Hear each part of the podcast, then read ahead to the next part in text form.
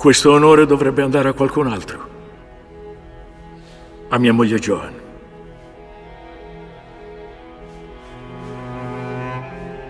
Joan è realmente alla parte migliore di me. Mi ha dato l'opportunità di trovare la quiete e anche il fragore per creare tutte le mie opere. Glenn Close è un'attrice Senza straordinaria. Certo è solo dello scorso anno, The Wife, il film che state ascoltando, in cui l'attrice interpreta una donna che per anni scrive romanzi pubblicati con il nome del marito, un uomo manipolatore che arriva a vincere il premio Nobel, costringendo la moglie a vivere un'esistenza di dolore e di sottrazione. E a noi a noi piace, è sempre piaciuto spiazzarvi con citazioni che apparentemente sembrano lontane dal cuore delle nostre storie e invece, mano a mano che ci avventuriamo nella nostra storia, in particolare in quella di oggi, ne scoprirete delle straordinarie analogie. Apriamo insieme la prima pagina del nostro libro e ci porta a Londra. E condivido questo onore con te.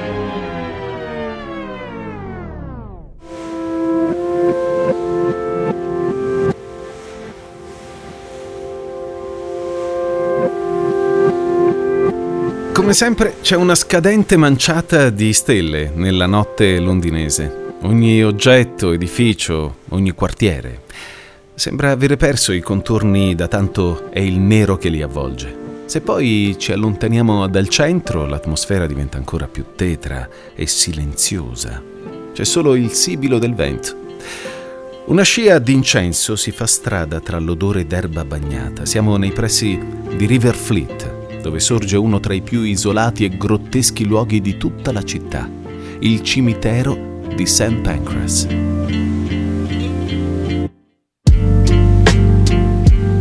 Una Londra che non esiste più da un pezzo, ma che è facile immaginare se, se vi trovate a passeggiare di notte nella capitale britannica. Non vi è mai capitato a voi? A me sì.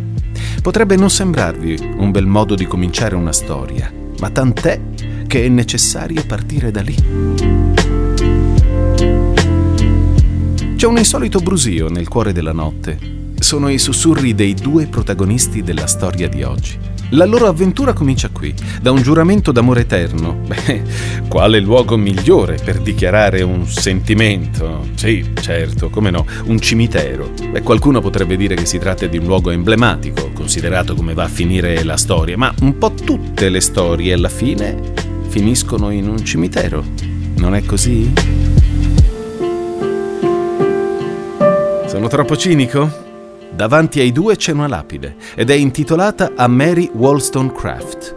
Ecco, forse questo nome, anzi ne sono praticamente certo, non vi dirà niente, ma la Wollstonecraft è stata una scrittrice e filosofa seminale, autrice di A Vindication of the Rights of Woman, un saggio che viene considerato come il primo grande testo femminista della storia. I nostri due personaggi però sono lì per un'altra ragione. La Wollstonecraft è la madre della ragazza. Giurarsi amore eterno con la fidanzata davanti alla tomba di tua suocera c'è materiale che potrebbe far scappare qualsiasi maschio alfa, ma il nostro è un personaggio decisamente atipico. L'anno nel quale i nostri due personaggi si incontrano in quel cimitero di St. Pancras è il 1814. A lei non importa nulla della brezza che le spettina alla conciatura. Sua mamma non l'ha mai conosciuta, è morta quando l'ha data alla luce, ma ne ha ereditato il temperamento, determinato, forte, una combattente contro tutte le convenzioni. Le donne oggi si preoccupano più per quello che hanno sulla testa che per quello che mettono dentro la testa. Il ragazzo che le sta a fianco sembra un bello e dannato da catalogo postal market. È la perfetta combinazione di eleganza e sfacciataggine, di generosità e narcisismo, di genialità e schizofrenia. Insomma, è un'anima indomabile che in quel periodo lì vanno più a ruba della biancheria intima. È perfetto agli occhi di lei che si sente maledetta e sciagurata tanto quanto lui. Bella, eh, bella lei non è mai stata Eppure, come direbbero gli inglesi al giorno d'oggi, è una kick-ass woman. È intelligente, tenace, creativa, lo abbiamo già detto. La sua più grande sfortuna è essere nata in un'epoca sbagliata, un'epoca maschilista, in cui le gite al cimitero sono di moda tra i giovani innamorati e le mogli si devono accontentare di vincere la fascia di miglior angelo del focolare.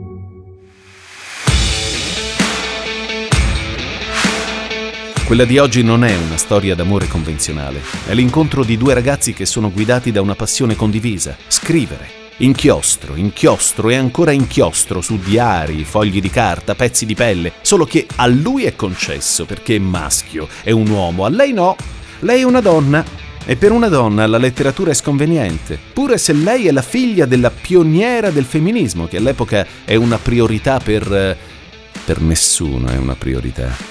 Vediamo, oggi potrebbero essere l'equivalente di due influencer, vegetariani incalliti, precursori della non violenza, del fantasy, del poliamorismo. Novax? Chi lo sa. Pensate però a quanti commenti avrebbero potuto avere sul feed di Instagram. Sono stati la fonte di ispirazione l'uno dell'altro sul piano artistico e dopo la loro morte.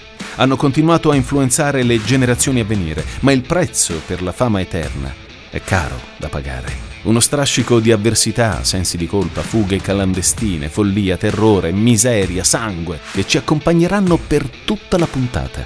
Del resto, quando comincia tutto in un cimitero, che cosa vi potete aspettare? Sono Giacomo Zito. Benvenuti a Destini Incrociati, gli incontri che cambiano la vita. Gli ascoltabili presenta. Presenta. Destini incrociati. Destini incrociati. Incontri che cambiano la vita. Incontri che cambiano la vita.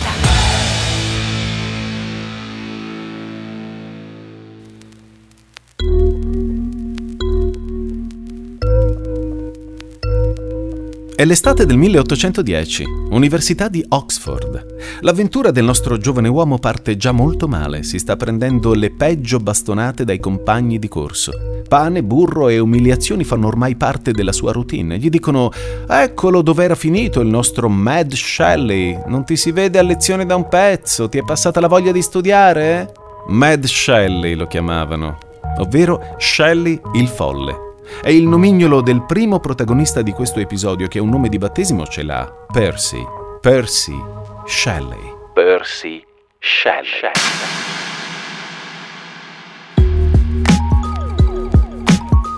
Questo giovanotto sa che leggendo 16 ore al giorno qualche nemico te lo fai. Quella dei compagni bulli è pura invidia. L'idea che lui possa essere un secchione e allo stesso tempo un affascinante biondo sciupa femmina è inaccettabile per loro. La vita procede per stereotipi, soprattutto nell'Ottocento. Se sei un nerd, devi essere brutto. Lui intanto maledice i suoi genitori, saranno pure ricchi, autorevoli, ma in che diavolo di postaccio lo hanno spedito? Sono bravi solo a giudicare e a tirar fuori i soldi. Quando lo capiranno che lui delle ricchezze e dell'educazione aristocratica non sa che cosa diavolo farsene. Lui è un maledetto, uno scrittore, un poeta, cazzo! Eh, scusate, quando ce vo, eh? Che cos'è la poesia? La poesia è la testimonianza dei momenti più felici e migliori, delle menti più felici e migliori.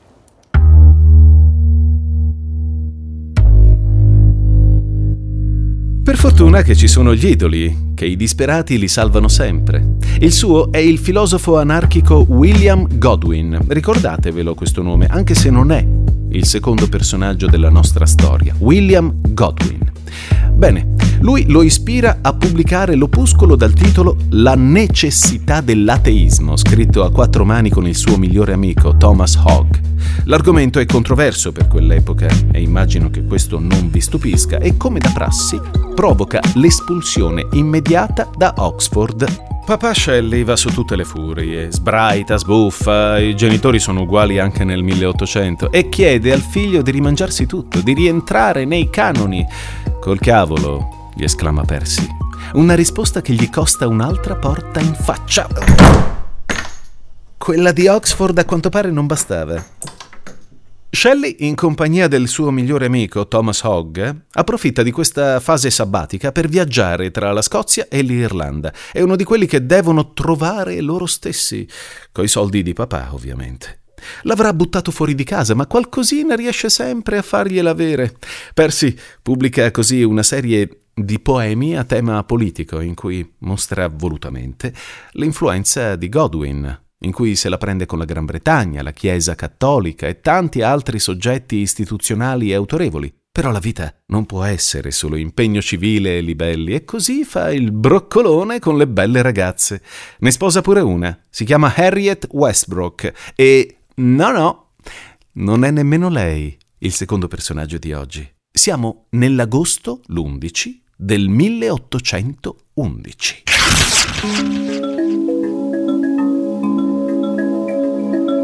Da bravo maledetto inizia a mettersi in curriculum attacchi di panico, allucinazioni che presto diventano all'ordine del giorno. La cacciata da Oxford, che all'inizio lo fa sentire un figo, diventa il suo incubo ricorrente. È come se.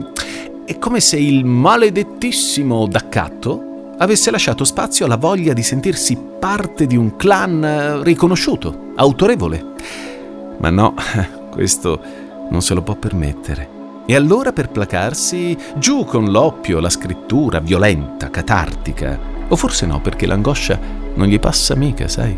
Un'angoscia creativa che ha le forme della poesia e che è succube della natura e sfida Dio. Se l'ignoranza della natura ha dato vita a Dio, la conoscenza della natura è stata fatta per la sua distruzione. Diavolo, ma quanto sei attuale, Percy! Sua moglie gli soffoca ogni ambizione. Detesta l'ideale di amore libero, vuole l'esclusiva, un contratto a tempo indeterminato con i suoi sentimenti. Harriet, Harriet, ma non ti rendi conto che stai scavandoti la fossa con le tue mani? Come puoi trattenere un'onda sulla spiaggia? No, eh, questa è forse presa da una canzone. Vabbè. Mad Shelley comincia a trascurare sua moglie Harriet, la lascia sola, compatita per quello che il marito trova patetico tradizionalismo. E nel 1812 giunge finalmente una buona notizia per Percy, sotto forma di lettera. Allora, noi immaginiamo che ci fosse scritto qualcosa di questo tipo. Ascoltate, anzi, verghiamola insieme. Carissimo signor Shelley, quando mi è giunta voce che i miei trattati vi sono stati di forte ispirazione, bla bla bla bla, mi piacerebbe sapere qualcosa di più sul vostro conto e bla bla bla bla. Mi affido nella speranza che voi possiate accettare con altrettanto gaudio il mio invito a cena, eccetera, eccetera, eccetera. Ecco, firmato Henry William Pickersgill Godwin.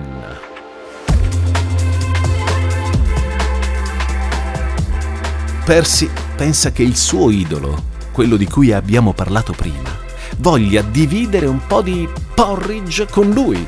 E quando gli ricapita? A Villa Godwin l'atmosfera è serena e accogliente come non mai. Avessi avuto un padre come lui, pensa Percy, quanto deve essere fortunato suo figlio. Solo che il figlio in realtà sono tre figlie, come quelle del dottore. In questo caso le figlie del filosofo. Percy le conosce quella sera stessa. Si chiamano Fanny, Claire e Mary Godwin. Mary Godwin. Eh sì, è proprio quest'ultima la favorita di William, l'unica avuta dalla sola donna che egli abbia mai amato, Mary Wollstonecraft. Le altre due le ha avute prima da un'altra donna. In Mary decide di rivedere la donna amata, così tanto da darle lo stesso nome, e si riempie di debiti pur di far ricevere alla sua Mary il dono più grande che una donna possa desiderare, ovvero un'istruzione. Questo lo porta a scontrarsi ripetutamente con la sua nuova moglie, Jane Claremont. L'archetipo della matrigna cattiva, sempre corrucciata, incline ai litigi, Mary la detesta fin dalla sua infanzia.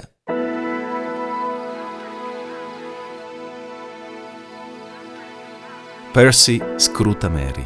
il frutto dell'amore tra il suo idolo e una delle intellettuali più sovversive del suo tempo. Avverte un movimento strano all'interno del suo stomaco e non ha mangiato male il giorno prima. La ragazza, allora diciamoci la verità, la ragazza è bruttina.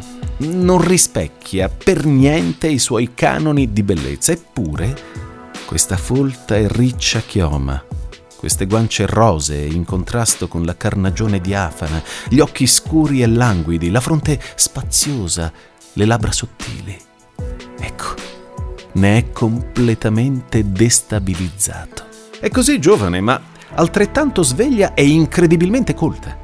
Mai gli era capitato di poter parlare di politica e letteratura con una donna. Ok, lasciamo perdere le indignazioni dell'ultima ora, ma Considerate che i tempi erano molto diversi, stiamo parlando di 200 anni fa alla fine dei conti, no? E Mary?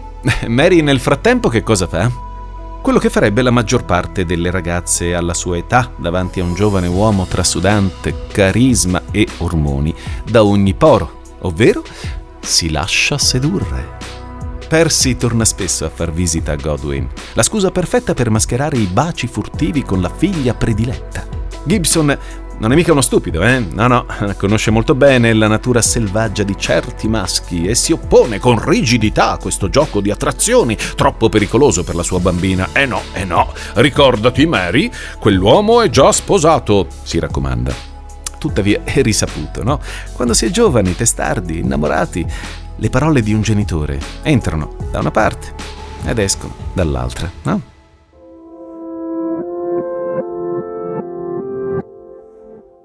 La notte del 28 giugno 1814, Percy e Mary si incontrano segretamente al cimitero di St. Pancras. Qui, acceso l'incenso e compiuto il rituale d'amore, i due prendono la decisione di assecondare il piano che balena nelle loro teste da un po' di tempo. Fuggire. In Europa. La sorella di Mary, Claire, quando viene a sapere della notizia, insiste per scappare con loro, altrimenti spiffererà ogni cosa papà Godwin. Carina, simpatica. Per fortuna conosce il francese. In Europa qualcosa servirà. Ah, di denaro ce n'è poco nelle tasche di Percy.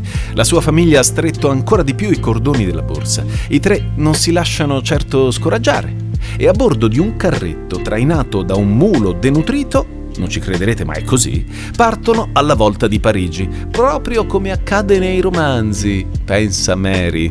In realtà a vederli sembrano proprio tre sfigati. Fanny, l'unica sorella Gibson non coinvolta dalla fuga, entra in crisi. Non comprende perché sia stata abbandonata William, il filosofo anarchico, irriverente, caustico, il padre, si trasforma nel più ordinario dei padri, deluso profondamente dall'atteggiamento di quella che considerava la sua figlia preferita. Leggere, scrivere, confrontarsi. È questa la fonte di nutrimento primaria di Mary e di Percy, oltre all'amore, ovvio.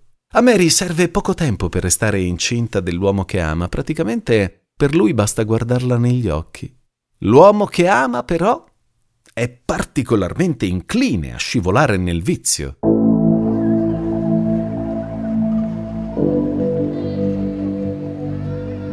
Droghe, alcol, scommesse sono per lui importanti tanto quanto scrivere poesie e di certo gli costano gli ultimi spicci che gli restano.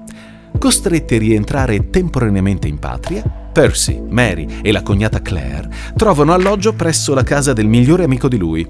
Ve lo ricordate, l'abbiamo citato, si chiama Thomas Hogg. E Percy, vagabondando da un punto all'altro della città per fuggire alla morsa dei creditori, spinge Mary a fare qualcosa che forse può sembrarci strana, ma che per due anime libere come loro non lo è. Diventare l'amante di Thomas, in modo che non resti sola troppo a lungo, praticamente.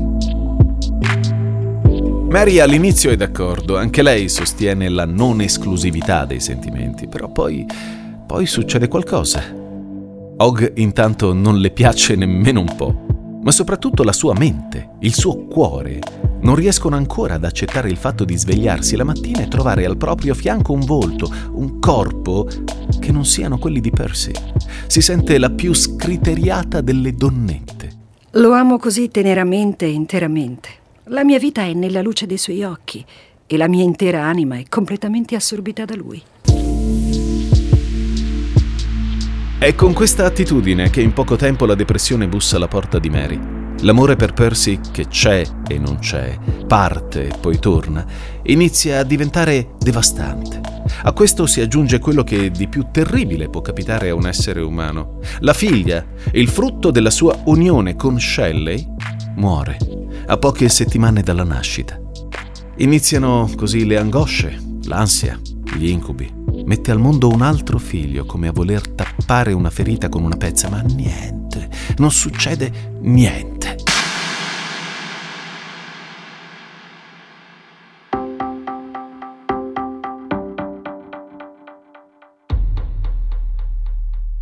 Nel maggio 1816 Percy e Mary, accompagnati ancora una volta da Claire, si spostano a Cologny, vicino a Ginevra, in Svizzera.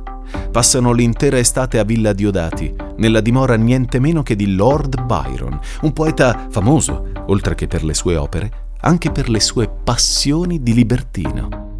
Gira voce infatti che proprio Claire sia stata oggetto di un attacco particolare del poeta e che l'abbiano fatta grossa. La ragazza è rimasta incinta. Ai ai ai ai. Lo scopo del viaggio, infatti, è in realtà quello di incontrare Byron per capire che cosa fare del pupo, anzi della pupa. Sono la signora Shelley, si presenta ai domestici di Byron. Peccato che la vera signora Shelley, Harriet, sia ancora in giro da qualche parte umiliata dall'abbandono del marito che l'ha scaricata per un'altra donna. Sentieri angusti, nessuna attrazione o una qualunque struttura architettonica da ammirare, solo, solo un muro, tutt'attorno agli abitanti, che serra i suoi cancelli alle 10 di ogni sera. Questa è Cologny. Qualche gita in barca sul lago, una passeggiata sulla riva sono l'unico svago per la coppia. Tra poco non ci sarà più nemmeno quello.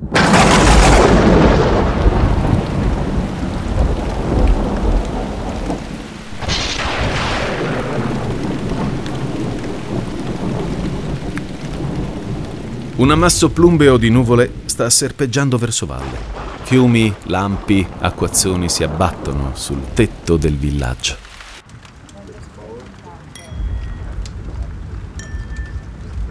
L'ora di cena a Villa Diodati è passata da un pezzo. Letture, dibattiti tra politica e filosofia, alcol e qualche altra sostanza oppiacea aiutano a sconfiggere la noia. Sono solo in cinque Percy e Mary, naturalmente, poi Lord Byron, Claire e il dottor John William Polidori, il medico di Byron, con cui Mary e Percy scambiano volentieri qualche parola. È un uomo intelligente, una persona di scienza, ma anche un raffinato scrittore, eh? Allora, in questa bella serata sono tutti presi a commentare l'esperimento condotto da un certo Erasmus Darwin, in cui si afferma che sia riuscito a rianimare la materia morta attraverso semplici scariche elettriche. Ridare vita a un essere umano, pensa Mary. Beh, straordinario.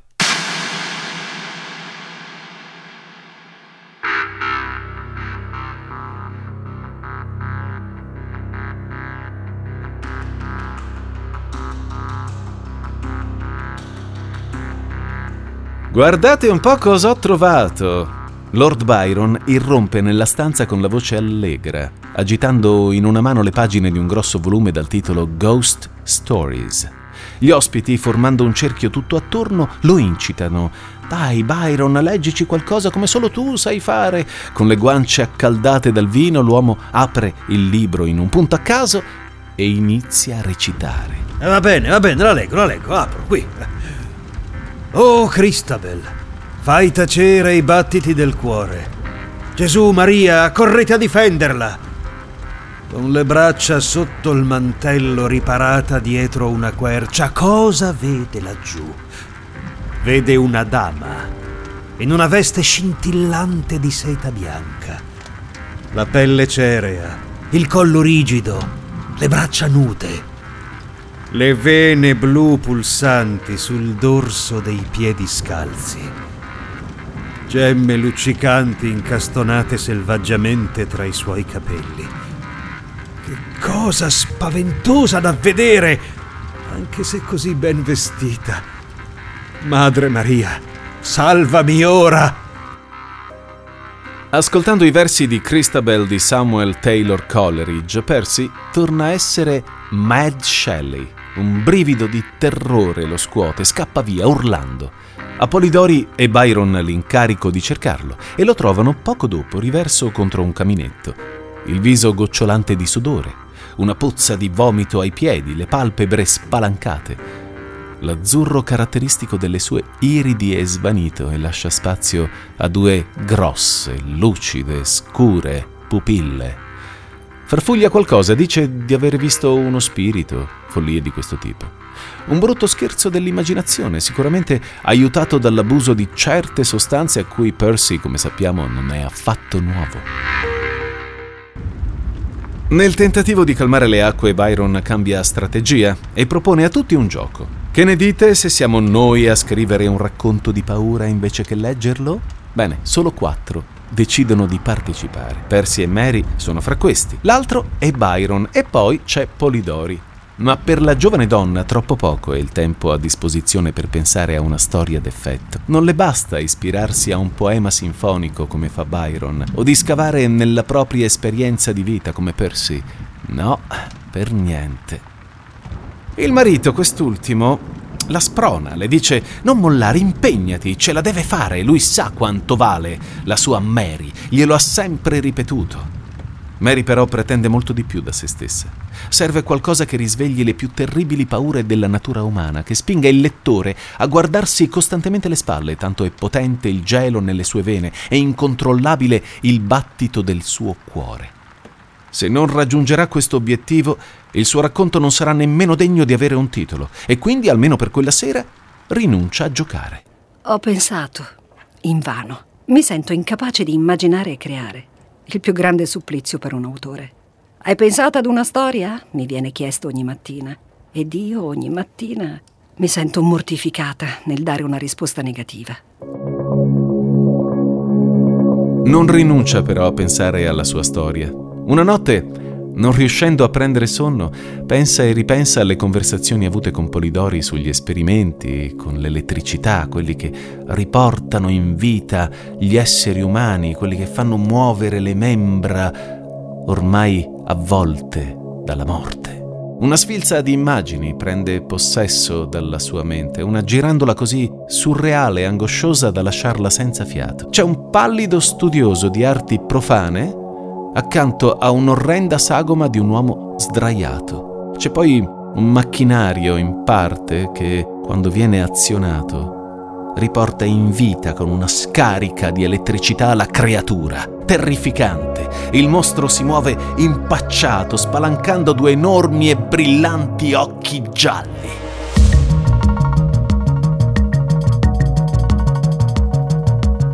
Con altrettanta rapidità, la giovane Mary spalanca i suoi e balza dal letto. Irrequieta cammina da un angolo all'altro della stanza. La visione si è impadronita a tal punto che la donna non riesce a scacciare l'idea che il mostro sia nella sua stessa camera, sdraiato sul parquet, con il volto illuminato dal fascio di luce lunare che filtra dalle tende. Ho un'idea, sussurra tra le labbra. Inventare non significa creare dal vuoto, significa creare dal caos. Ciò che terrorizza lei terrorizzerà anche gli altri. Carta e calamaio alla mano comincia a scrivere e scrivere e scrivere. Mentre le parole trovano forma, la vita scorre, inesorabile. 9 ottobre 1816, la data che segna l'inizio di una sempre più rapida discesa verso gli inferi, Percy e Mary costretti a ritornare a Londra. L'inferno è una città che somiglia molto a Londra. Una città con tanta gente e tanto fumo.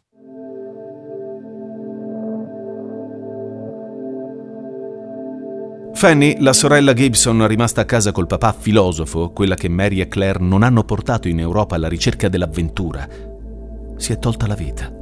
Una potente dose di laudano le ha fermato il cuore. Due mesi dopo la stessa sorte tocca ad Harriet, la moglie di Percy, che viene trovata affogata in un laghetto in un parco di Londra. È come una maledizione, tutti quelli che li circondano a un certo punto decidono di togliersi la vita. Nel caso di Harriet però c'è qualcosa di morbosamente positivo. Percy e Mary adesso possono sposarsi.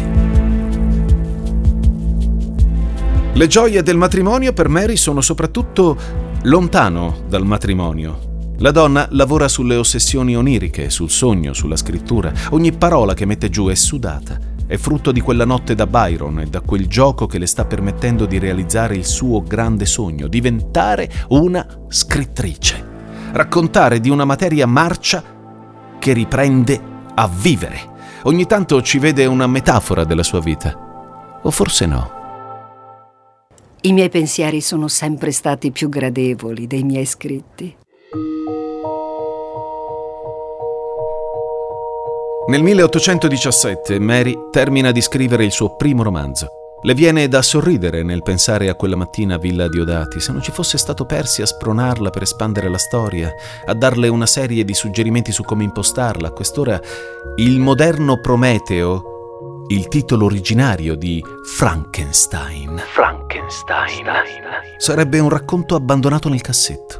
Il solo ricordo materiale di quella folle notte piovosa a Cologny se non ci fosse suo marito. Questo perlomeno è quello che si ripete.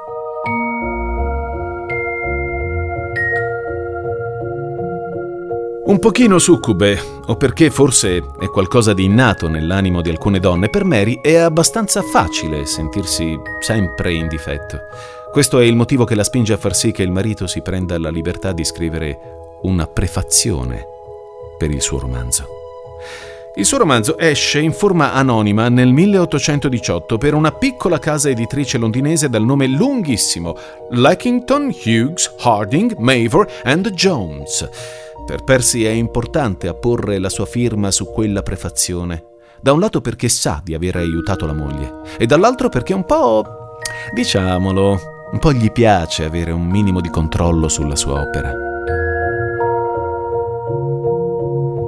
Quell'eccaculo di Mad Shelley. In Frankenstein c'è una dedica bella e chiara per William Godwin nella prefazione, la prefazione, quella firmata da Percy.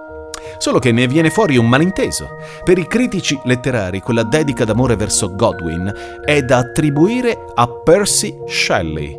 Per tutti, l'autore del romanzo Frankenstein. È lui e non Mary. I riferimenti a Godwin, certo, ma anche lo stile, la scrittura umida, gotica. A Londra tutti sostengono che quel romanzo di cui tanto si parla, quella storia di mostri in cui un dottore sfida i limiti della natura, possa portare solo la firma di Percy. Mary? Cosa? Una donna? Ma figuriamoci! Solo che è lo stesso Percy a svincolarsi una volta. Il merito va a dire in giro è di mia moglie. Io mi sono limitato alla prefazione e a condividere con lei la passione per la scrittura, per la filosofia. Della donna Percy invidia la dedizione, la disciplina, il rigore che riversa nella scrittura nonostante sia proprio lui a non renderle la vita facile tra droghe e vizi vari. Un giorno la porta alle stelle e il giorno dopo è depressione, ira, liti. Mary però non riesce a fargliene una colpa, ammira suo marito più di ogni altra cosa al mondo, poverina. E in effetti lui, lui in effetti l'ha ispirata. L'ha ispirata profondamente nella stesura di Frankenstein. Non solo perché Percy è un poeta rodato, un maestro dalla parola selvaggia, no.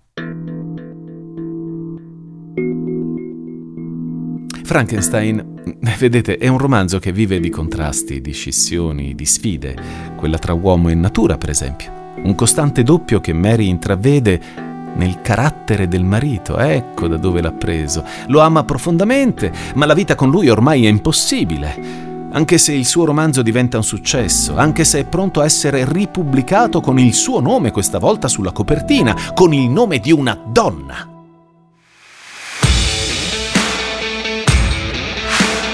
Percy ormai è sempre più assente Con i creditori alle calcagna aspetta a Mary l'incombenza di sfamare il resto della famiglia. È incorreggibile il nostro Mad Shelley, incapace di badare perfino a se stesso, ma perché mai dovrebbe preoccuparsi per i suoi figli? Come avrete intuito, questa è una storia di contaminazione anche.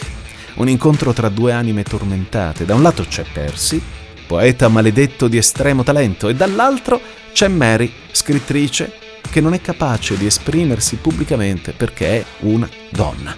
Lui a suo modo l'aiuta ad avere successo e lei gli donerà il suo vero, autentico amore.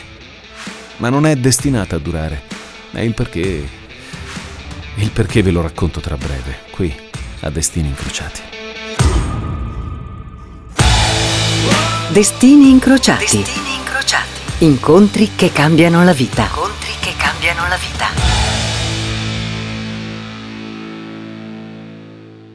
Sono Giacomo Zito, state ascoltando Destini Incrociati. In ogni puntata generiamo un intreccio, ne sottolineiamo la capacità di generare eventi, di cambiare le vite, la nostra vita. Non c'è persona di qualsiasi ceto e cultura che non sappia di che cosa stiamo parlando in questa puntata. Oggi parliamo di due menti, Percy e Mary Shelley. Sono loro che si celano dietro al mito di Frankenstein. Frankenstein.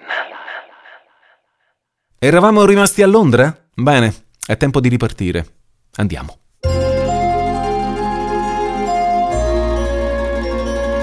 Ah, l'Italia, sussurra Percy, che in realtà invece che essere alleggerito è paonazzo per la disperazione e non stacca le dita da quelle della sua nuova fiamma. Eh sì, questa volta Percy non è più solo con Mary ha con sé un'altra donna, si chiama Jane Williams. Una donna senza niente di straordinario, diciamo la verità. Non solo le droghe, non solo l'alcol, adesso ci sono pure le altre donne con cui dividerlo, pensa Mary. E ora l'uomo pretende pure di scappare, con la sua famiglia originaria non ha più rapporti, lui e Mary sono in bolletta, i vizi gli hanno fottuto la salute. Il viaggio in Italia è l'inizio della fine. Venezia, Livorno, Lucca, Roma, Napoli. La famiglia di Percy e Mary gira senza sosta, di residenza in residenza, incapace di trovare pace. La scrittrice è in preda ad attacchi d'ansia e di gelosia nei confronti del marito. Per lei è finita la parentesi della non esclusività.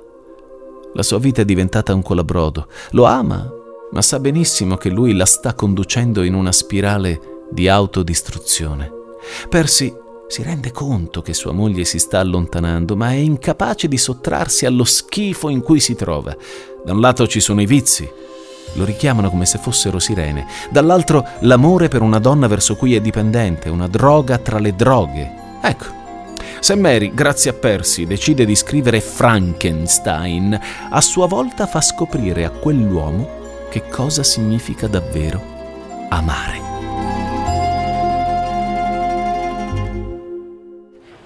L'amore è quella forza potente che ci attrae verso tutto quello che concepiamo o temiamo o speriamo fuori di noi stessi. Quando scopriamo nei nostri pensieri l'abisso di un insaziabile vuoto e cerchiamo di risvegliare in tutte le cose che esistono una consonanza con quello che proviamo dentro di noi.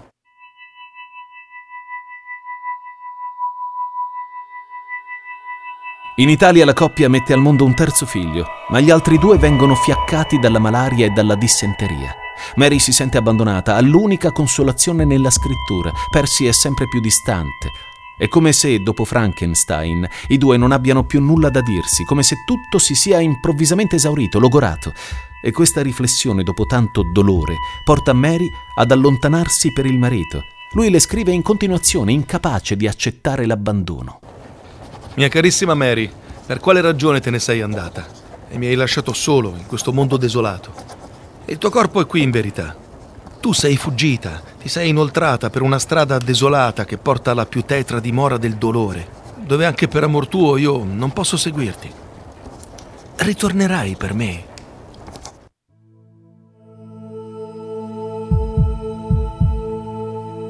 Saremmo ingiusti però a definire come tremendi gli anni italiani di Percy e Mary. Nonostante i dolori, quelli trascorsi a Firenze sono per Mary anni intensi, ricchi di soddisfazioni sotto il punto di vista creativo. Perfino Mad Shelley in questo frangente compone la maggior parte dei suoi poemi.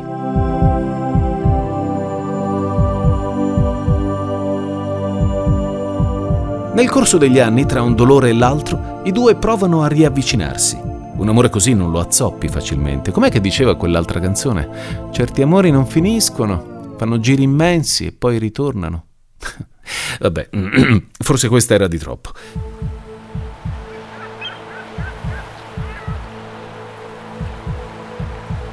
L'atmosfera romantica di San Terenzo, nella baia di Lerici, è perfetta per portare una ventata d'aria fresca tra i nostri protagonisti, in tutti i sensi.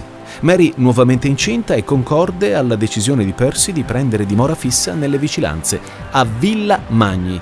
Con loro c'è anche l'amante di lui, Jane. Mary è costretta a sopportare la sua presenza e lo fa per il bene di Percy.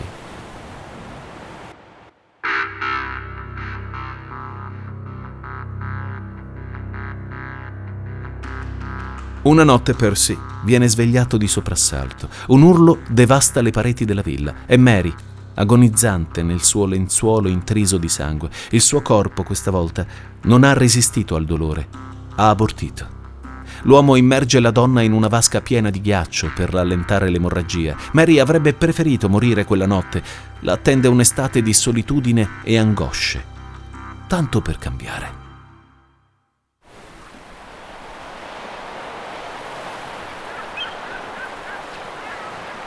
Una strana lettera giunge presto a Villa Magni. È quella di un certo Hunt, un amico di Livorno che Percy, approfittando per fare un giro in mare con la sua nuova barca, era andato a far visita.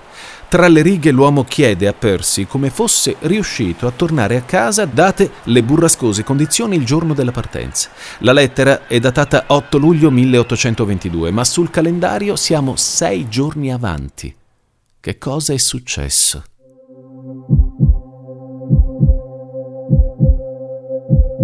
Dopo essersi unita alle ricerche disperate, Mary rintraccia Percy nei pressi della costa di Viareggio. Il suo uomo è senza vita. Profumi, incensi, oli aromatici sono versati sul corpo di Percy, cremato sulla spiaggia. Alla donna viene consegnato il suo cuore in una scatola di legno. Lo terrà per sempre con sé. Percy Shelley, ricordato come il folle, il poeta radicale, un libertino dalle doti manipolatrici, l'idolo di tante generazioni, ora è un morto come tanti altri. Eppure lo piangono con forza, l'uomo debole, viziato dalla vita, vittima di una sorte ingiusta.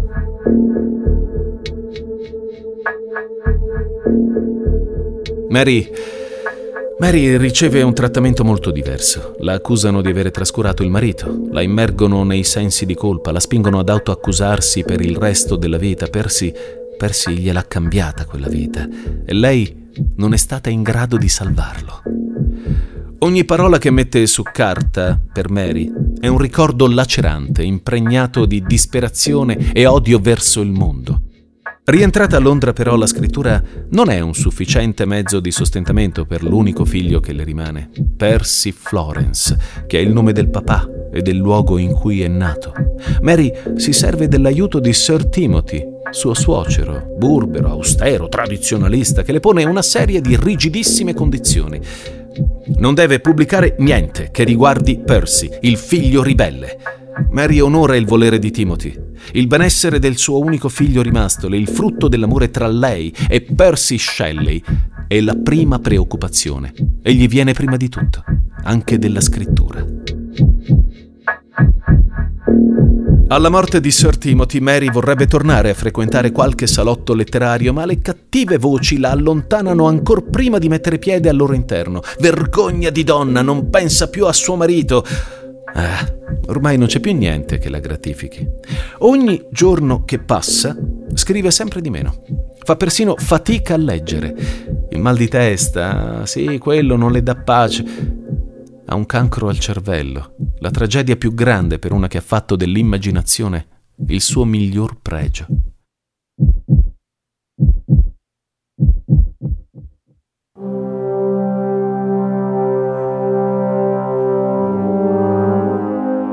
Si spegne all'età di 54 anni.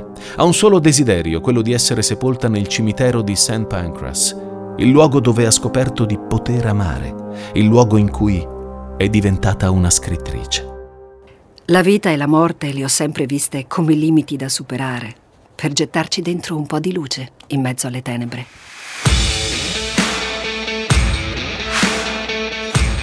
Termina qui questa puntata di Destini Incrociati, gli incontri che cambiano la vita. Ringrazio Maria Cristina Benfenati che l'ha scritta con la supervisione di Giuseppe Paternò Raddusa.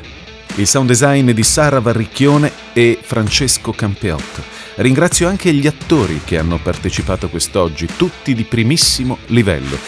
La voce di Percy Shelley è quella del mitico Roger Mantovani. La voce di Mary Shelley è della splendida Roberta Federici e la voce di Lord Byron è di un attore con una certa familiarità con il mondo anglosassone, il mitico Roberto Benfenati. Grazie a tutti voi ragazzi. E grazie a tutti voi che ci avete ascoltato, grazie alla produzione in esclusiva per gli ascoltabili.it di Ilaria Villani e mi raccomando ragazzi, andate sulla nostra pagina di Facebook, mettete un mi piace, andate su iTunes, su Spotify, su Sprecher, quali siano le piattaforme dove ascoltate i nostri podcast, mettete un punteggio 5 stelle e andate ad ascoltare anche gli altri podcast degli ascoltabili.it. Sono Giacomo Zito, ci sentiamo al prossimo episodio di Destini Incrociati.